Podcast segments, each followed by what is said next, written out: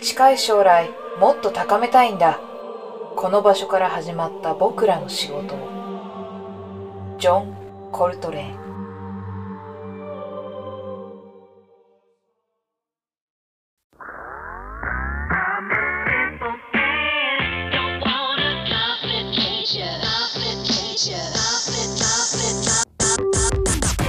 皆さんこんばんは。3月17日水曜日今夜も始まりました。野春の一人でできるもん。パーソナリティはアコールの野春が務めます。思いついたことを適当にしゃべるゆるい番組です。寝る前の隙間時間にいかがですか？今夜もどうぞ最後までお付き合いください。それではタイトルコールいきましょう。野春の一人でできるもん。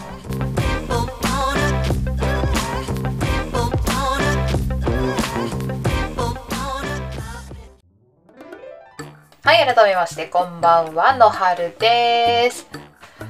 はい、えっと、今日は記念すべき第40回ということでね、特に何もね、変わらずにね、やっていくわけですけれども、はい。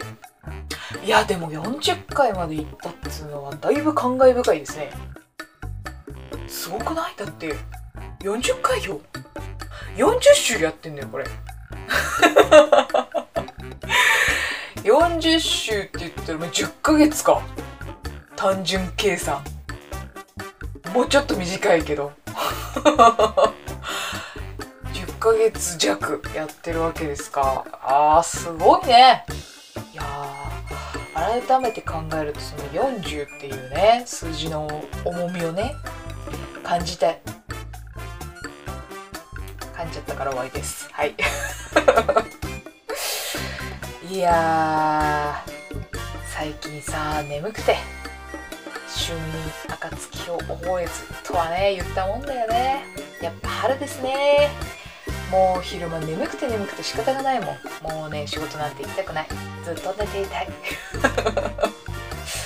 お布団はねのだいぶ冬よりはね手放しやすくはなったんですけれども。いや昼間がどうしてもねなんかこう夜の睡眠というよりはお昼寝がねはかどりますね。まあ全然寝れないんですけど。いやもう季節柄仕事が忙しくて忙しくて寝不足っていうのもあるんですけれども。いやーなかなかねやっぱ春はねみんな暖かくなるからね。虫も人間も活動的になりますよ。もうわんさかわんさかさあ今日はねあれですよ。今流行りのあのアニメ。皆さん知ってますか？そう。ぷいぷいモルカーですね。知ってる？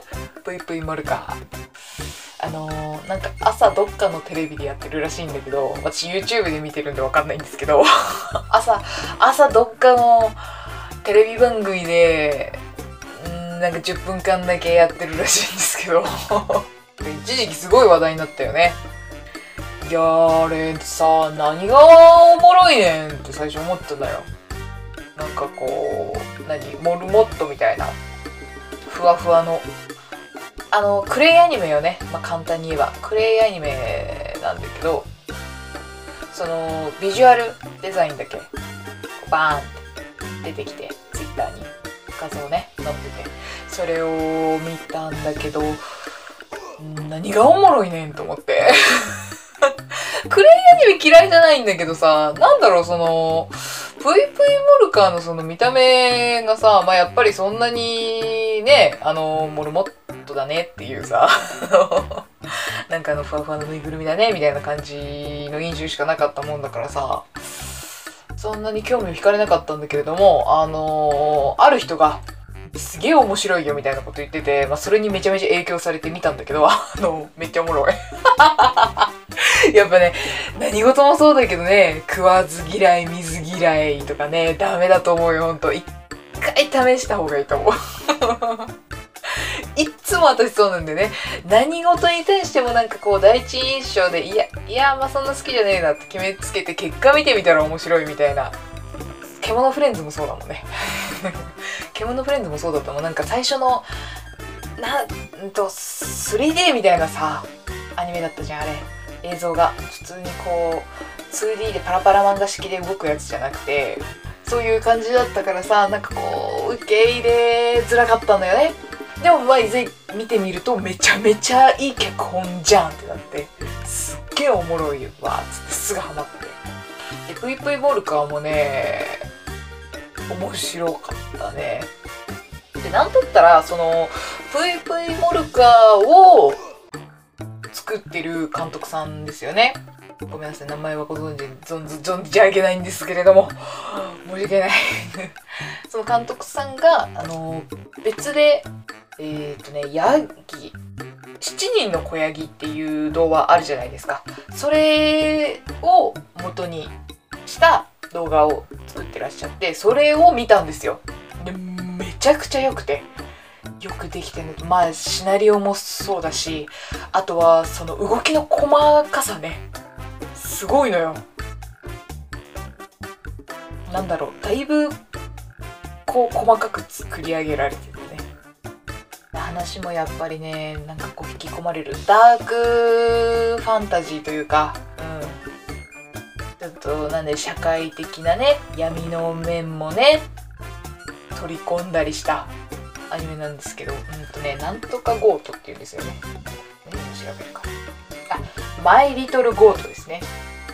サイトに登録とか、ちょっと、すぐにパッとは見れないんですけれども、あの、ぜひ見る価値が、その登録してでも見る価値があると思うんで、ぜひ、マイリトルゴート見てみてほしいんですけれども。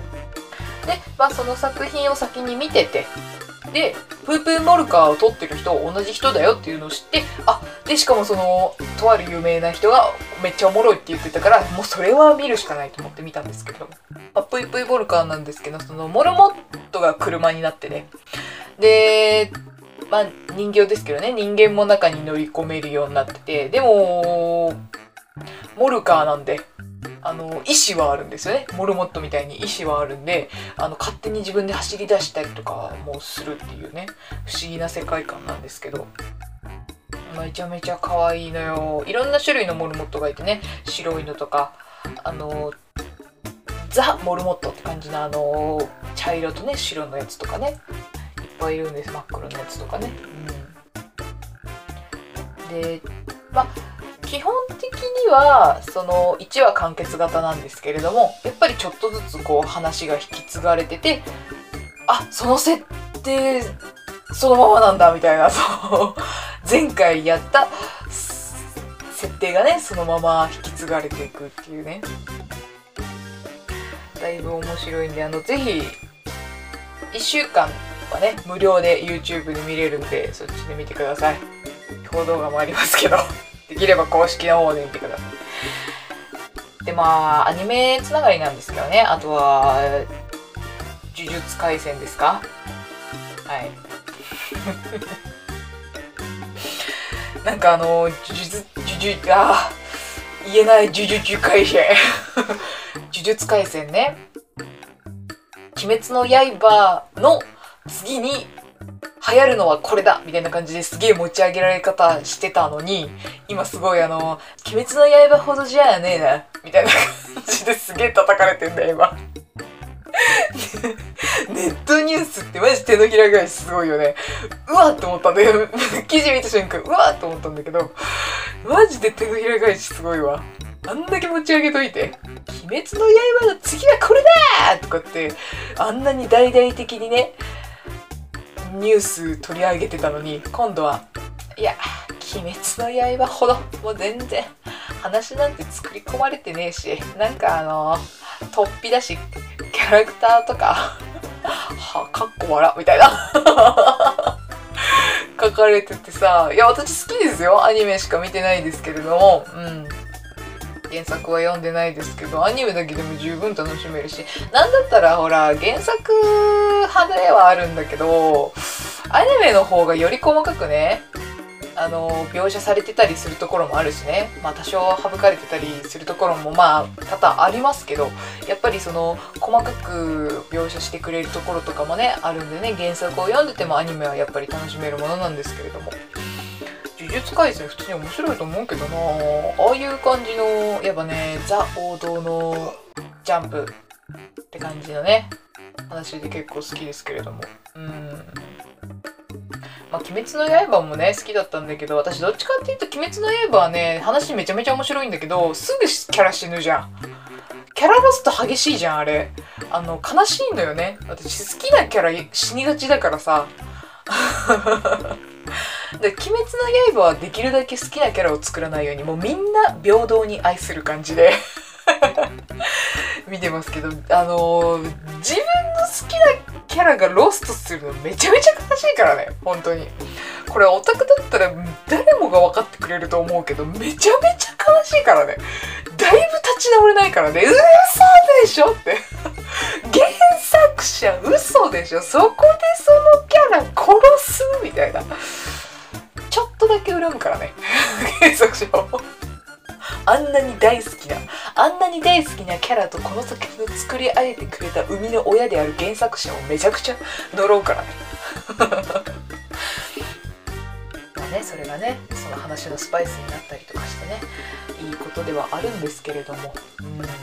呪術廻戦はさなんやかんやあのー、主人公最強説が出てるからさなんやかんや死ななそうじゃん。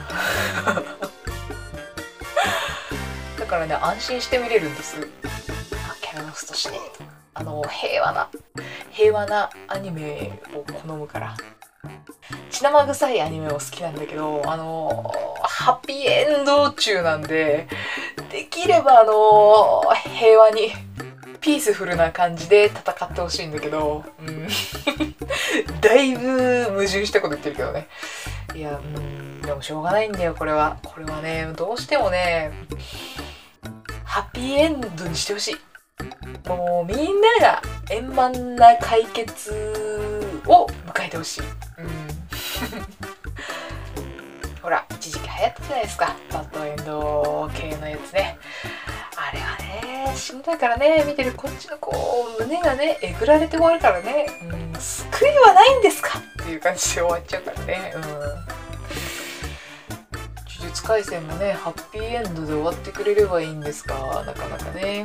有吉さんが呪術廻戦をまあ去年あたりですかね。結構面白い漫画だねって言ってて。なんか学校編が終わってからが面白いって言ってたんで、まあ、ちょうど今アニメがねいやあれ学校編なのかな今のところ。ちょっと学校編がどこまでかがね原作読んでないんでわかんないんだけどもうもう間もなく学校編は終わりますか？交流戦終わったんで、学校編終わりですかねちょっとわかんないんですけど。あの、まあ、ここからが面白くなるとのことなんで、だいぶ楽しみにはしてるんですけどね。楽しみですね。アニメどこまでやってくれんのかな？でももうそろそろ終わりか。4月までだよね。まあ、20何話やってるけど、作りで終わりかな今もうね、1年ぶっ通してやるアニメってほぼないからね。うん。悲しいところではあるね。まあしょうがないね。でもね、アニメーターさんとかがね、もう次から次へと仕事が舞い込んでね、そんな1本だけ作ってらんねえよって感じだろうからね。まあ是非ね、2期とかやってくれれば楽しみにして待ちますけれども。それでそろそろお別れのお時間です。こちらの番組ではお便りを募集しております。説明概要欄にも書いてありますメールアドレスにご応募ください。メールアドレスは楽屋 .acol.gmail.com 楽屋はローマ字で、アコールの綴りは ACCORD です。楽屋 .acol.gmail.com までお願いします。というわけでエンディングです。さあ今日はねアニメの話をしたんですけれどもようやくねアニメの話ができたなと思って。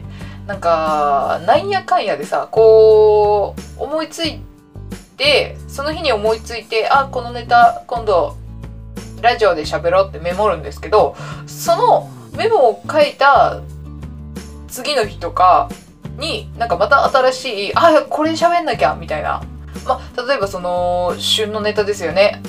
M1R1 とかそういうお笑い系であったりとかあとはもうその前日を凌駕する喋りたい内容とかが思いついちゃってあのどんどんどんどんね喋れないねストックがね増えていってるんです今。